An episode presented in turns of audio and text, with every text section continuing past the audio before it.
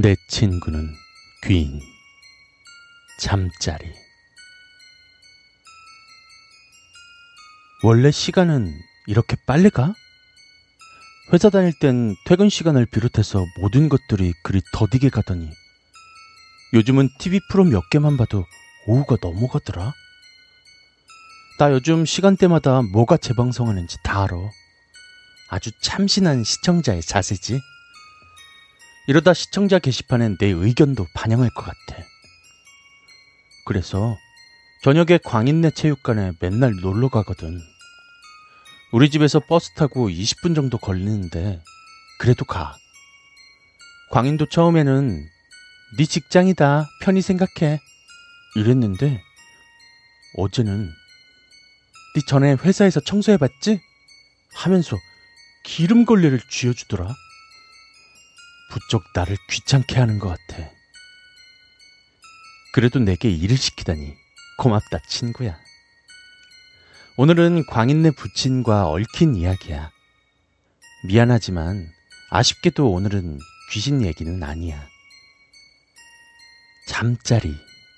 곤충 말고 잠을 자는 자리.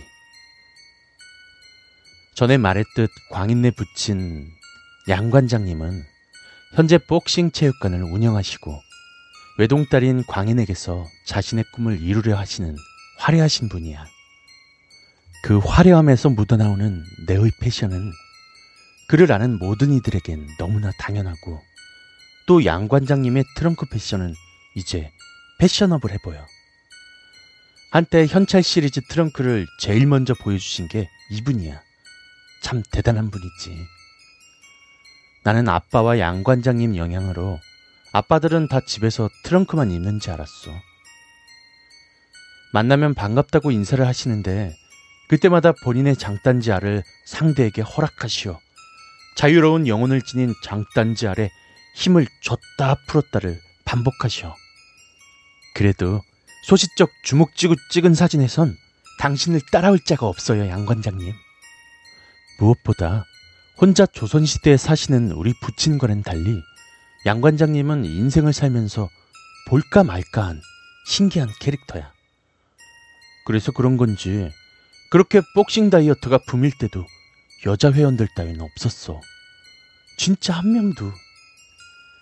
체육관엔 오로지 복싱의 열의가 남다른 남성들 뿐이었지.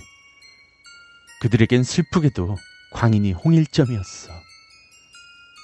원래 광인네는 체육관에서 생활하다가 18살 그의 가을에 광인이 머리털 나고 처음으로 제대로 된 집으로 이사를 갔거든. 그때 이삿짐 나르는 걸 도왔는데 그때 광인의 행복한 표정을 잊을 수가 없어. 근데 이사하고 얼마 후쯤부터 양 관장님이 아프셨어. 병원에 가도 병명 없이 열만 많이 나셨고 기침을 하시면 침에 피까지 섞여 나오셨댔어. 광인이 이때 참 많이 힘들어했지. 아마 양 관장님의 빈자리를 몸소 느꼈을 거야. 양 관장님의 병수발 때문에 학교를 못 나올 때도 있었어. 어느 날 참신한 기독교인인 광인이가 오죽 답답했으면 귀인에게 부탁을 했거든. 병명도 없는 병이 어딨냐면서 아무래도 이상하다고 지금 집으로 이사간 이후부터 양 관장님이 아프기 시작한 것 같다면서 뭐라도 씌인 건가 봐달라고 했어. 그래서 학원에 끌려 살았던 남인만 빼고 귀인이랑 광인이랑 나랑 광인네 집으로 갔어. 아, 남인은 남같이 매정한 사람이라서 남인이야. 우선 광인네 집 구조를 대충 설명할게. 현관에 들어서면 오른쪽으로는 화장실이 있고 왼쪽으로는 안방, 안방 바로 옆으로 광인 방이었어. 그리고 거실 겸 부엌이 있었는데 싱크대와 TV가 마주보고 있어. 고로 싱크대에 기대서 TV를 보면 참 편하지. 거실에 들어서자마자 끙끙 앓고 계신 양 관장님이 내 맘도 아프게 했어. 원래 마른 체형에 배만 나오셨는데 살이 빠져서 배만 더 나와 보이셨거든. 나약한 양 관장님을 보고 맘 아파하고 있는 그때 귀인이 양 관장님을 보자마자 다급한 목소리로 야, 아저씨 잠자리 옮겨. 빨리. 광인이 왜? 우리 오빠 원래 저기서 자는데? 라고 딴지를 걸었지만 귀인이 아 빨리 옮기라고 하면서 역정을 냈어. 광인은 갑자기 어이없고 황당했지만 귀인의 말에 일단 아빠 아빠 방에 가서 자 하면서 그 작고 아담한 책으로 양 관장님을 번쩍 이렇게 부축하는 거야. 양 관장님이 나약해지셔서 가벼웠던 건지 광인에게 모르는 다부진 힘이 있는 건지는 아직도 미스테리한데 광인이 안방으로 양 관장님을 옮겨드린 후 귀인에게 뭐 때문에 그러는데 하고 물었어. 역시 뭐가 있지 잘못됐지 하는 눈빛이 역력했거든. 귀인은 아무 말 없이 양 관장님이 계신 안방문을 닫고 싱크대 쪽으로 갔어. 우리가 거실로 처음 들어설 때 양 관장님은 이렇게 싱크대 쪽에 베개를 베고 누워 계셨어. 혹시 눈치들 채셨나?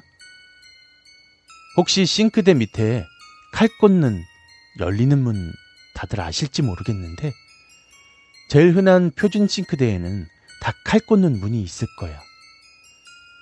대부분의 가정집 싱크대에는 이렇게 칼을 보관하거든. 양 관장님 머리 바로 위로 날카로운 칼날이 아래쪽으로 향하고 있었던 거야. 이사 안으로 매일매일 그 자리에서 그렇게 주무셨던 거지. 귀는 그래서 양 관장님이 이유 없이 아프신 거라고 했어. 광희는 칼을 찻장 속으로 깊숙이 넣어버렸고 열받는다고 칼 꽂는 거치대를 맨손으로 떨어뜨리더라. 진짜 주먹으로 쳤는데 떨어져 나갔어. 그 뒤로 진짜 양 관장님은 나아지셨어. 병원에서도 모른다던 병을 귀인이 해결한 거야. 님들, 이쯤 되면 귀인에게 박수 좀 쳐주삼? 자신이 귀인 덕분에 살아났다는 걸 아신 양 관장님은 귀인에게 30년 동안 복싱을 무료로 배울 수 있는 혜택을 선물하셨지만 귀인은 아직 단 한 번도 그 혜택을 누리지 않았어. 나는 양 관장님이 취하는 손짓, 발짓, 모든 것에 열광하지만 광인에겐 비밀인데 귀인은 양 관장님이 좀 많이 부담스럽다고 했어. 그보다 나 진짜 취직하고 싶다. 당장 마늘 까는 부업이라도 해야 될 판이야. 요즘 내가 출근하는 곳은 여기뿐이오. 날 버리지 마시오. 그리고 다음엔 김대리 썩을 놈 얘기 좀 슬슬 할게요. 괜찮겠죠?